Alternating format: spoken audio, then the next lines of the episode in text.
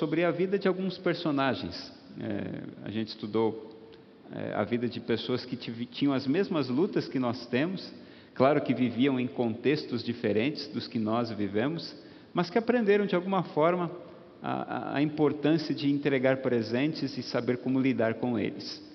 Nessa noite, nosso foco vai estar em um grupo de pessoas que recebeu um convite especial, mas que não tinha nada para oferecer. São pessoas que são convidadas para uma festa, para um evento, para um momento importante, mas que não tem nada, nada para entregar para o principal personagem da festa.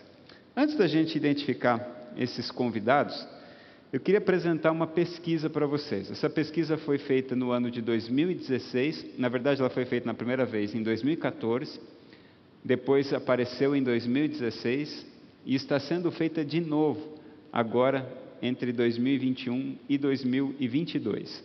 Essa pesquisa foi feita com vinte e sete países. Dentre esses vinte e sete países, o, o Brasil é um dos contemplados. No Brasil, um pouco mais de duas mil e seiscentas pessoas responderam a essa pesquisa. E uma coisa que já dá para a gente adiantar, essa pesquisa está é, buscando mostrar quais são as profissões mais confiáveis e quais são as profissões menos confiáveis aos olhos das pessoas. O Brasil se destacou como os que têm profissões menos confiáveis, né? E ele se destaca especialmente pelo fato da corrupção fazer parte do nosso dia a dia. Mas entre as, pesqui... é, entre as profissões que, que apareceram, eu trouxe apenas as cinco, as cinco menos confiáveis. E estas cinco menos confiáveis indicam alguma coisa para nós. Vamos, vamos observar aqui. A primeira profissão menos confiável é a dos políticos. A segunda é de agentes de seguro. Porém, a terceira é a de empresários. A quarta profissão menos confiável é a dos advogados. E a quinta profissão menos confiável é a dos pastores.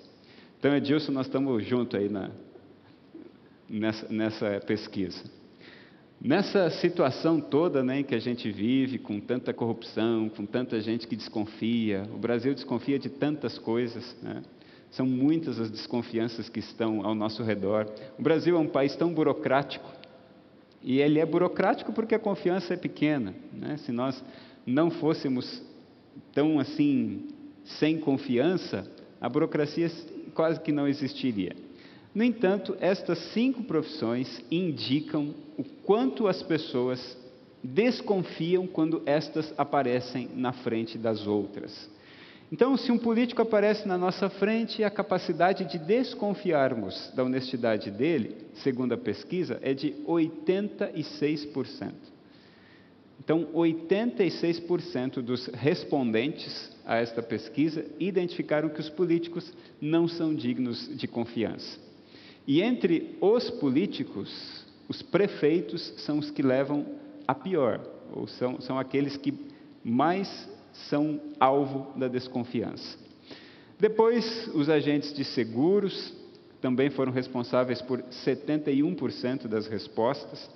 Os empresários, responsáveis por cinquenta e sete por cento das respostas, os advogados por quarenta e oito por cento e os pastores por trinta e sete por cento. E é, e é verdade. Eu, por exemplo, quando viajo por aí e quando tenho que chegar nos hotéis e tenho que informar minha profissão, eu sempre fico pensando em que, que outra profissão poderia dar, né? Porque quando a pessoa vê ali pastor, na cabeça dela já surge assim: está usando dos irmãos, está roubando dinheiro das pessoas, não é digno de confiança. Isso acontece, eu já, já vivenciei essa experiência algumas vezes na vida. Então, por mais que a gente busque é, ser correto, ainda assim, a nossa profissão, se está entre estas cinco, acaba, de alguma forma, desagradando aqueles que têm algum tipo de relacionamento conosco. E eu estou trazendo isso só para que você perceba que as profissões que trazem desconfiança, elas existem há muito tempo. E entre as profissões que mais traziam desconfiança na época de Jesus, estavam duas. Era os publicanos ou os cobradores de impostos e os pastores. Então veja que os pastores estão em quinto lugar hoje, mas na época de Jesus estavam em segundo. Então não mudou muita coisa. Só que os pastores da época de Jesus não tinham a incumbência de liderar igrejas. Os pastores na época de Jesus tinham a incumbência de cuidar de ovelhas. E lá no Evangelho de Lucas, no capítulo dois, a partir do verso sete, nós temos esse relato que nós vamos ler a partir de agora. Lucas, capítulo dois, a partir do verso sete. Ele é um texto um pouquinho longo, mas que mostra para nós como que as coisas chegaram até esse grupo de pastores. Lucas dois, sete em diante, você acompanha na tela e eu leio aqui o que diz assim. Jesus lhes disse, opa, eu fui para João, perdão.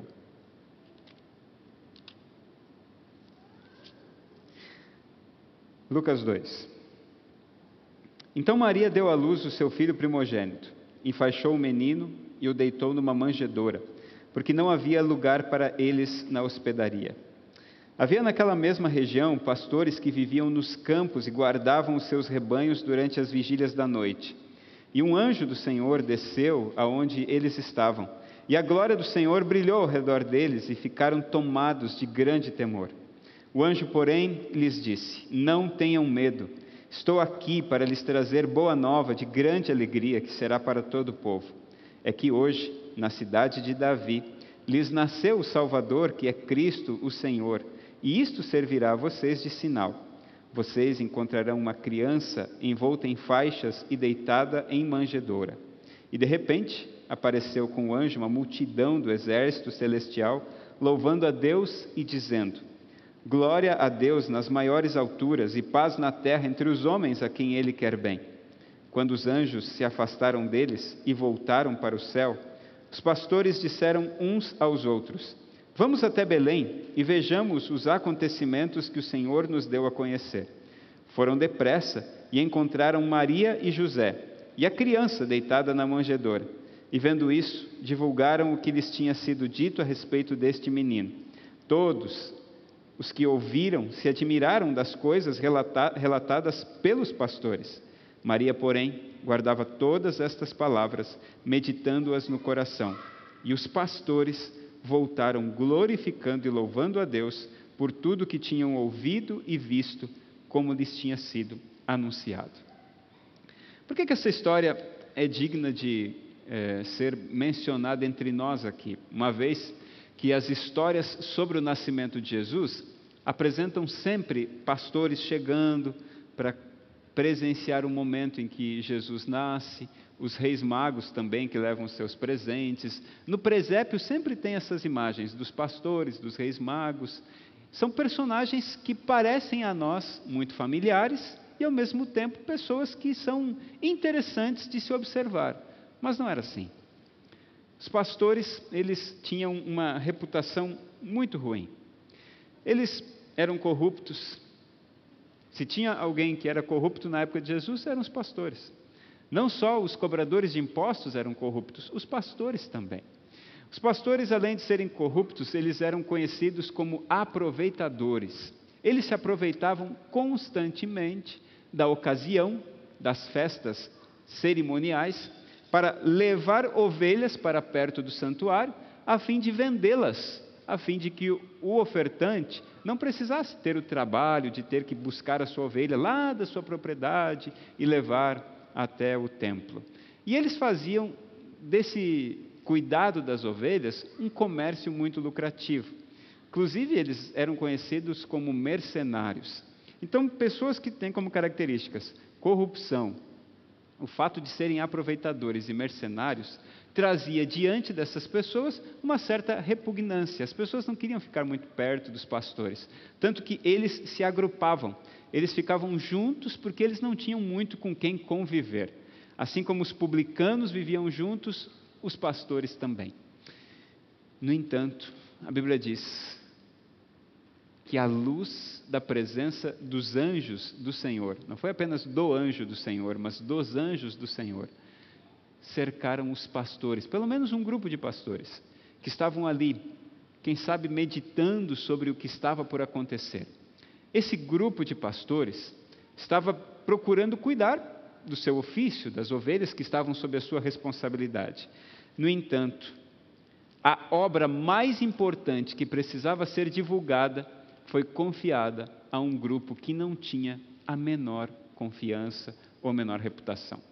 Imagine que você quer dar uma notícia muito importante e você vai procurar um grupo de pessoas para divulgar essa informação a fim de que ela seja noticiada o mais rápido possível e da melhor maneira também. Acontece que você procuraria as pessoas mais dignas de confiança ao seu redor. Pense agora nas pessoas mais dignas de confiança da sua parte. Para quem você divulgaria uma notícia que você gostaria que viralizasse? Você quer ampliar esse conhecimento e você precisa de pessoas que consigam atestar a veracidade da sua informação. Quem seriam essas pessoas? Pensei.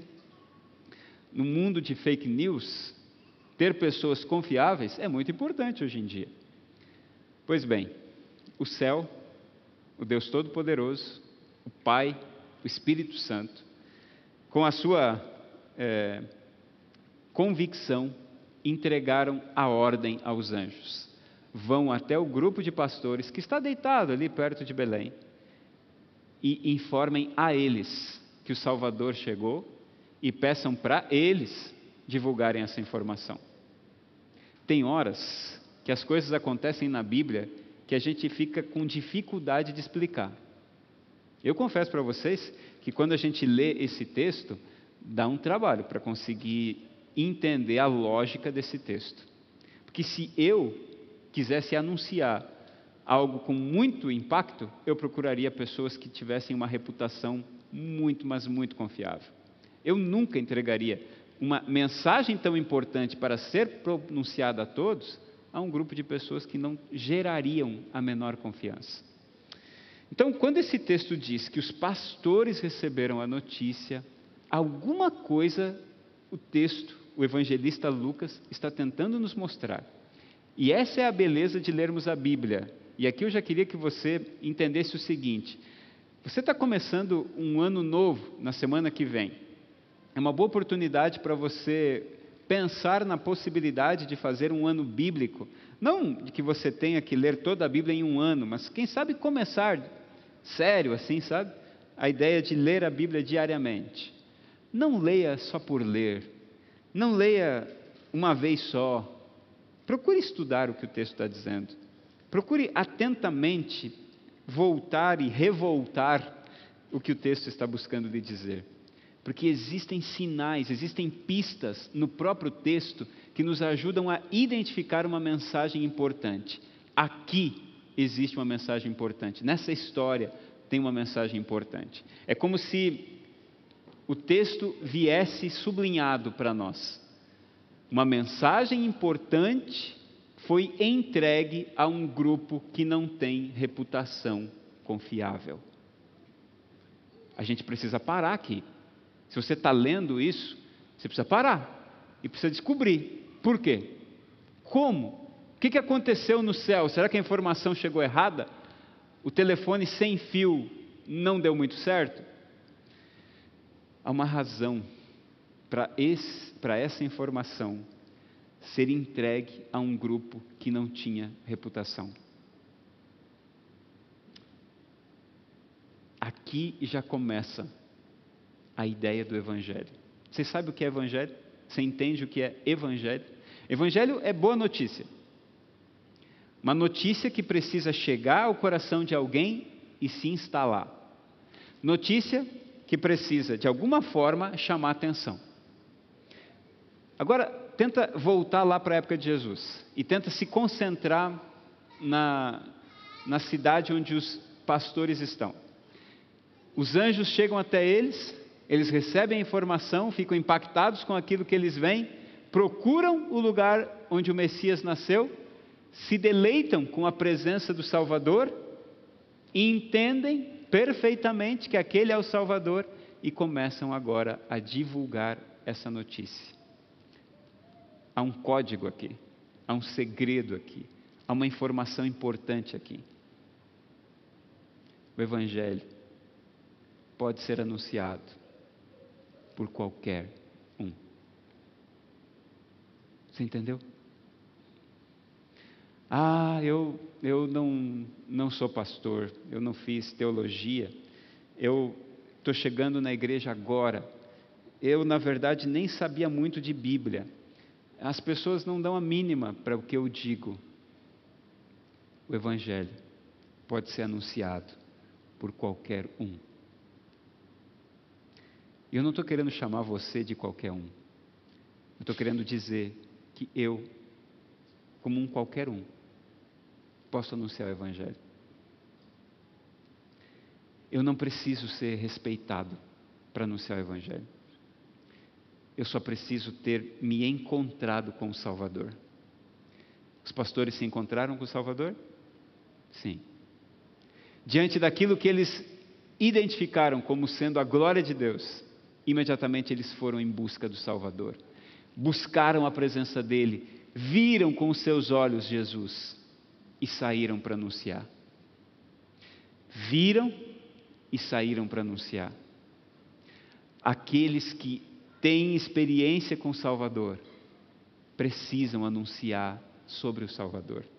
E eu não preciso ter qualificação nenhuma.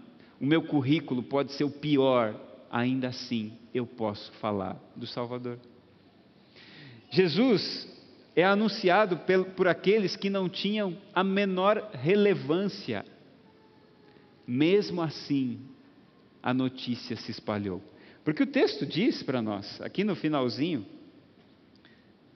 do, da porção que nós lemos, verso dezessete do capítulo dois, e vendo isso, divulgaram o que lhes tinha sido dito a respeito desse menino.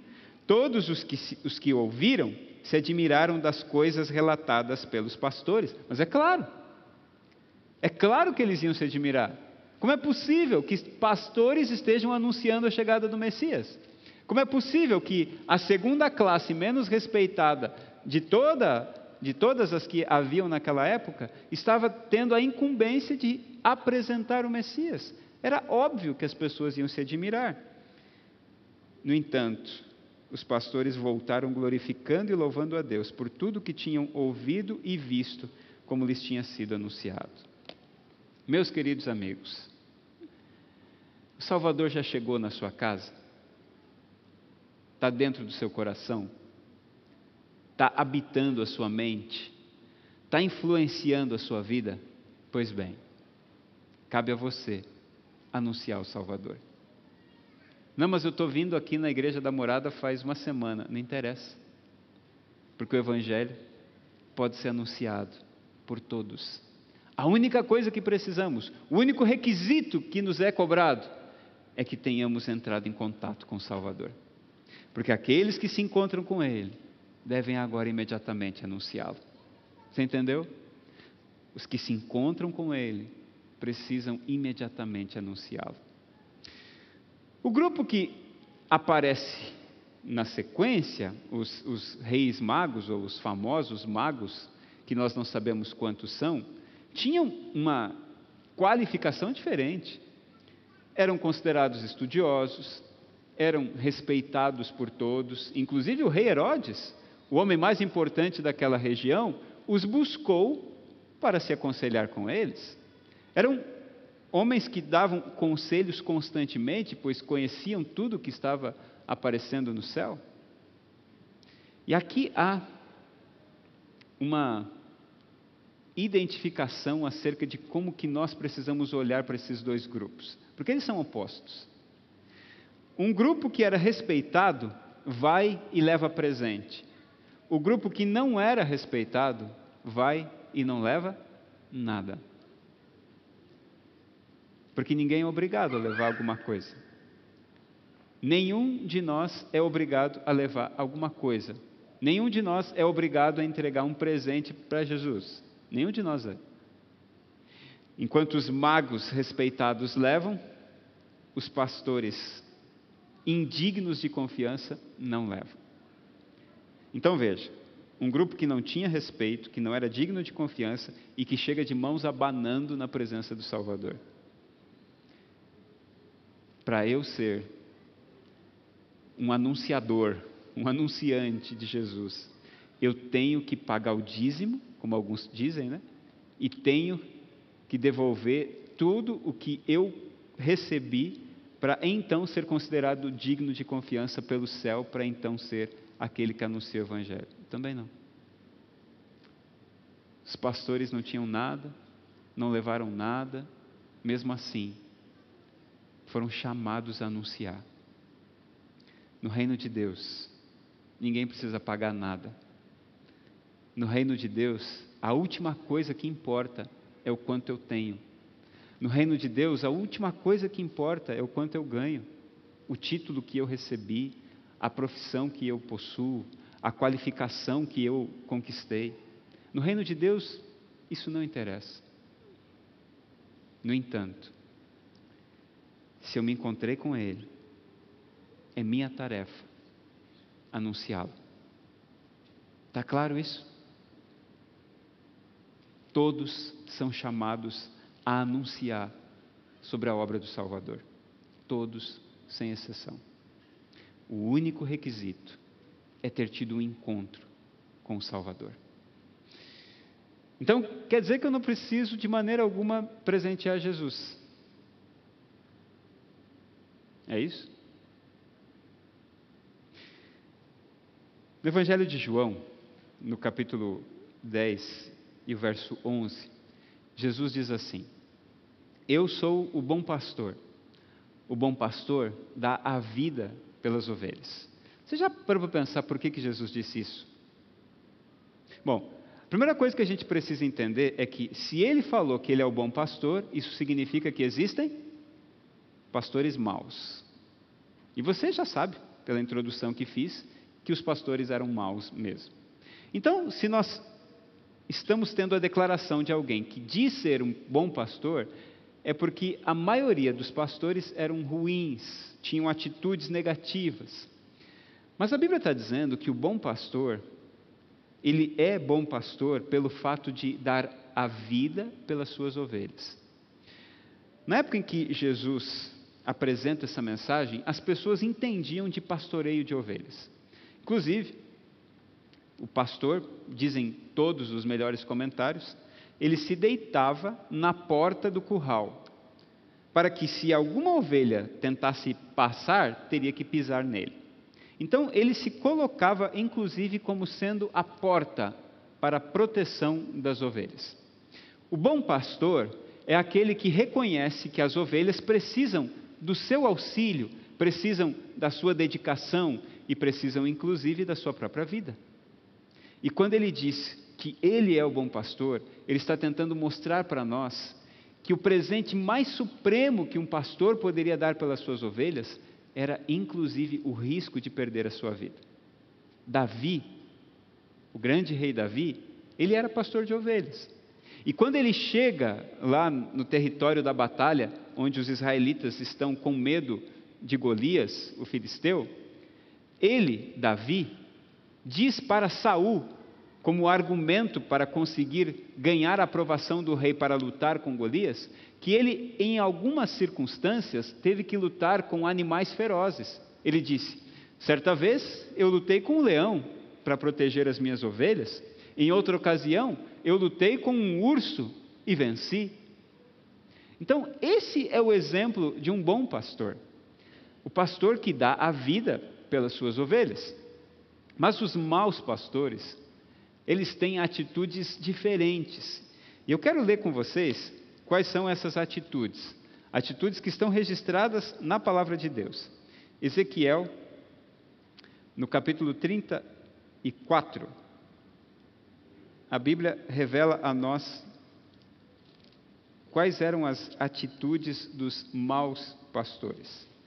Ezequiel trinta e quatro, a partir do verso dois, diz assim: filho do homem, profetize contra os pastores de Israel, profetize e diga-lhes, assim diz o Senhor Deus, ai dos pastores de Israel que apacentam a si mesmos, Será que os pastores não deveriam apacentar as ovelhas?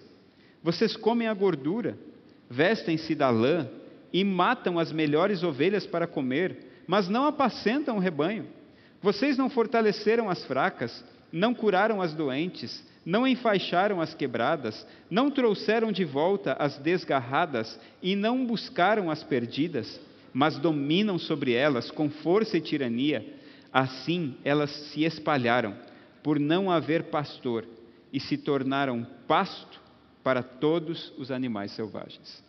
E o texto continua, depois você pode ler com mais atenção o que vai no capítulo trinta e quatro de Ezequiel. Aqui há uma demonstração clara de como que os pastores maus agiam. As que precisavam ser curadas, eles deixavam morrer. As ovelhas que precisavam de auxílio, elas eram colocadas de lado, pois o pastor não queria se dar ao trabalho de ter que cuidar dessas ovelhas. As ovelhas que tinham mais carne eram assassinadas pelo pastor, para que ele pudesse fazer o churrasco e se deleitar com aquilo. Os pastores de Israel não eram brincadeira, mas um grupo deles foi incumbido pelo Senhor de anunciar o Evangelho para que todos os seres humanos desse planeta entendam que não há limite para que aquele que queira consiga transmitir o amor de Deus. Até o mais desprezível dos seres humanos é capaz de anunciar o reino de Deus. Quer ver? Lá no livro de Lucas, no capítulo dezenove, a Bíblia conta acerca de uma visita que Jesus fez ao número um das profissões mais rejeitadas ou menos confiáveis da época dele. Se os pastores eram ruins, os cobradores de impostos não mereciam nenhum tipo de confiança. Mas Jesus convida Zaqueu para comer na casa dele. Isso mesmo, ele convidou Zaqueu para comer na casa do Zaqueu. Ele se autoconvidou. Zaqueu, desce depressa, porque hoje me convém ir comer na tua casa. Alguma vez você já se convidou para ir na casa dos outros, para filar boia? Não há problema nenhum, né? Ainda mais que aqui em Cuiabá as pessoas são tão acolhedoras, eu acho que a gente acaba recebendo com mais facilidade um sim de um autoconvite que a gente se faz. Mas Jesus fez esse autoconvite, disse: Zaqueu, eu hoje quero ir na sua casa. Zaqueu não acreditou naquela, naquela proposta. Imagina, o, o Messias, o Salvador, está indo na casa de um publicano, o ser mais desprezível que havia naquele lugar. Nós não estamos falando apenas de um publicano qualquer, estamos falando do publicano, o cara que roubava na mão grande mesmo, que tinha que cobrar dez e cobrava cem. Os juros dele eram enormes. Ele conseguia fazer com que todo mundo sofresse quando ele aparecia na porta da casa. Ele tinha tanta autoridade que os soldados romanos invadiam a casa da pessoa e faziam com que a pessoa ficasse sem nada se ela não tivesse o dinheiro. A pessoa era presa. Zaqueu era motivo de tortura emocional para muita gente. Mas Jesus se autoconvida para comer na casa dele. Não é demais? Parece que é demais já. Primeiro os anjos aparecem para o grupo dos desprezíveis pastores.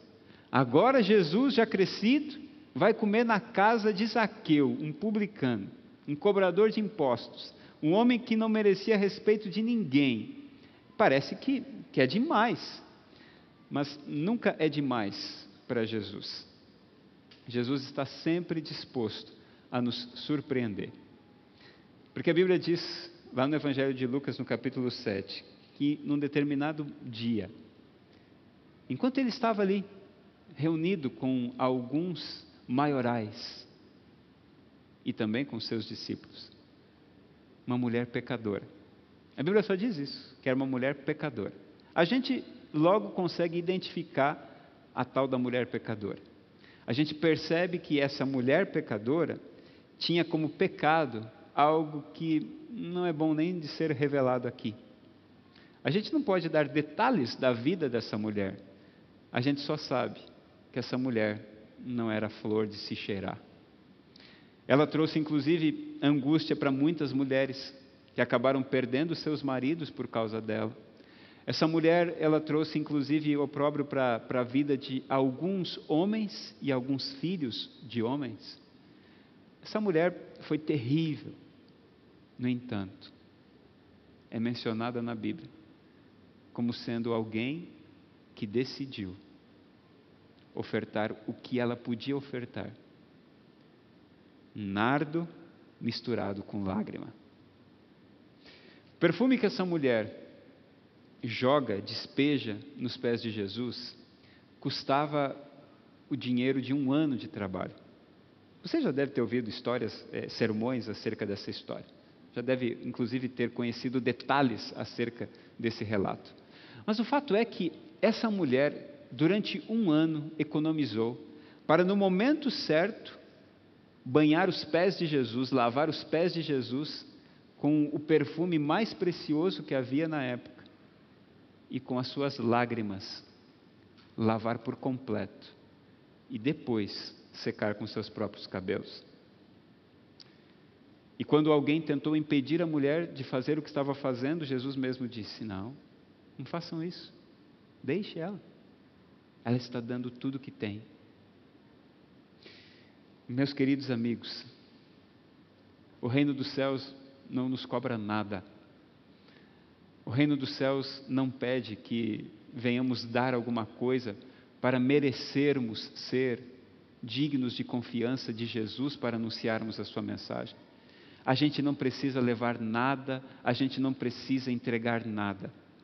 No entanto, a gente pode aprender que quando não se tem nada, mas o coração está cheio, a oferta aparece. Mas quando se tem tudo e o coração está vazio, a oferta, o presente, desaparece. Essa noite eu queria perguntar para você: seu coração está cheio ou está vazio? Porque aqueles que têm coração cheio e mesmo assim não tem nada, o presente brota. De alguma forma ele aparece. Pode ser duas míseras moedas, como da viúva pobre. Pode ser o perfume derramado nos pés. Pode ser o esforço de ir até a estrebaria para conhecer Jesus. Quando o coração está cheio, mesmo que o bolso esteja vazio, de alguma maneira a oferta vai aparecer. Mas quando o coração está vazio, mesmo que o bolso esteja inchado e a conta bancária não possa nem ser colocada em um lugar pequeno, a oferta vai desaparecer. Essa história é para nos lembrar que não interessa o quanto a gente tem, não interessa a nossa posição, o que interessa é como está preenchido o nosso coração. Porque aqueles que têm profunda gratidão no coração, eles ofertam de alguma forma. Eles não fazem nenhum tipo de conta, eles não ficam medindo, eles entregam. Às vezes, e na maioria das vezes, se entregam. Porque o maior presente que Jesus espera da nossa vida é a nossa vida. Ou você acha que, que Deus tem necessidade de alguma coisa? O que Deus mais espera de nós somos nós. O que Deus mais espera de mim sou eu. Mas se o meu coração estiver vazio, mesmo que eu esteja nadando no dinheiro como o tio Patinhas, lembra dele? Ainda assim, vai sumir. Não vai ter nada para ofertar ao Senhor. Mas se o meu coração estiver cheio, eu posso não ter um centavo, nem no bolso, nem na conta. De alguma forma, o presente vai aparecer. A gente vai achar um jeito de entregar um presente para o Senhor. E eu queria lhe avisar de uma coisa. Tem um presente que Ele espera ansiosamente que você dê. Esse presente está registrado lá no Evangelho de Mateus, no capítulo vinte e cinco. Mateus vinte e cinco mostra para nós qual é o tipo de presente que Ele espera de nós. Verso trinta e sete. Então os justos perguntarão: quando foi que vimos o Senhor com fome e lhe demos de comer? Ou com sede e lhe demos de beber? E quando foi que vimos o Senhor como forasteiro e o hospedamos, ou nu e o vestimos? E quando foi que vimos o Senhor enfermo ou preso e fomos visitá-lo? O rei, respondendo, lhes dirá: em verdade lhes digo que sempre que o fizeram a um destes meus pequeninos irmãos, foi a mim que o fizeram. Certa vez essa pergunta foi feita lá no antigo Israel. E um dos profetas do Senhor disse: será que o Senhor não está esperando que você cuide das viúvas, ajude os órfãos e ande humildemente com o Senhor? Nessa noite eu queria lembrar você que você pode ter chegado aqui sem nada, e que você pode inclusive olhar para si mesmo e pensar: eu não tenho nada para oferecer. Mas se o seu coração estiver cheio de Cristo, de alguma forma a oferta vai aparecer. De alguma maneira, o presente que cabe a nós entregar será entregue. Seu coração só precisa estar cheio do Salvador, porque Ele é o maior presente que nós já recebemos. Ninguém recebeu presente maior do que esse. O Deus Todo-Poderoso se colocando aqui na terra, se apresentando diante de nós e manifestando seu amor e sua glória entre os seres humanos, pecadores, pequeninos e falhos.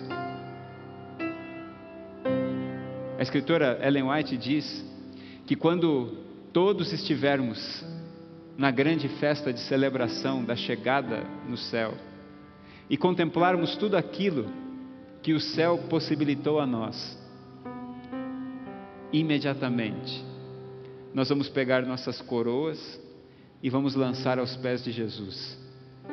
Vamos nos posicionar como um grande coral e vamos cantar o cântico dos remidos.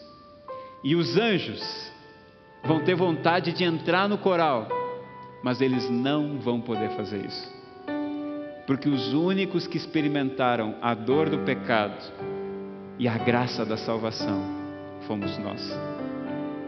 Você consegue entender um negócio desse? Os seres mais desprezíveis do universo receberam o presente do céu. Os seres mais desprezíveis do universo receberam a presença do Todo-Poderoso pisando o seu planeta, se ofertando como sendo o presente mais incrível e majestoso que qualquer ser humano pode receber. Mas ainda assim, alguns seres humanos insistem em não presentear o Salvador com a sua vida. Alguns seres humanos ainda insistem em ficar longe do Senhor, em se distanciar dele, em não colocar o seu coração nas mãos dele. Alguns de nós ainda insistimos em ficar distantes daquele que nos rendeu graça com dor e sofrimento. A graça é de graça para nós, mas para Ele custou um alto preço. Portanto, nessa noite, eu queria convidar você para se entregar ao Senhor como o grande presente que Ele tanto deseja receber. Pode ser que você esteja há algum tempo demorando em colocar seu coração nas mãos do Senhor. Pode ser que há algum tempo você já está adiando essa entrega. Mas nessa noite, meus queridos amigos, o presente supremo é da nossa parte. É o nosso coração e a nossa vida que precisa ser colocado diante do Senhor. E eu preciso lhe fazer uma pergunta. Tem alguém aqui nessa noite disposto a presentear o Senhor com o seu coração? Tem alguém disposto a fazer isso nessa noite? Amém. Amém. Não levante a sua mão por levantar.